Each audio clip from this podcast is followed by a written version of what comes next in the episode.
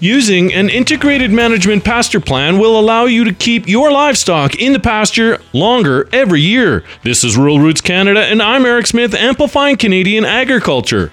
Isabelle Thibault is a product manager for specialties, which include range and pasture at Corteva Agriscience. She says an integrated plan focuses on a number of different components to ensure the land your livestock are grazing is healthy. When I'm talking about integrated um, pasture management, um, it is taking into consideration um, the fertilization profile of the soil. So, doing, for instance, some soil tests, uh, managing um, those uh, rotation, um, managing also um, the uh, unwanted weeds, trees, brush, so with herbicide or um, for instance, mechanical um, brush management.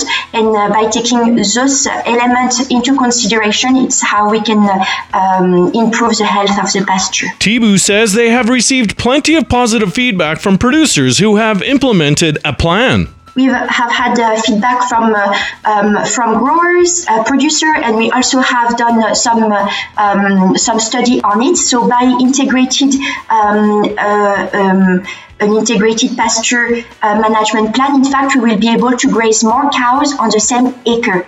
Um, so, and uh, that's why it will contribute to the uh, bottom line of producer. Um, and based on our study, it's about 78% more uh, cows can be grazed on the same acre uh, when we, uh, for instance, choose to um, um to select some herbicides, range and pasture herbicides. For more on managing pastures and how to deal with drought, go to ruralrootscanada.com. And don't forget to check out the Podcast Farm, a collection of ag based podcasts from across the country. For Rural Roots Canada, I'm Eric Smith, amplifying Canadian agriculture.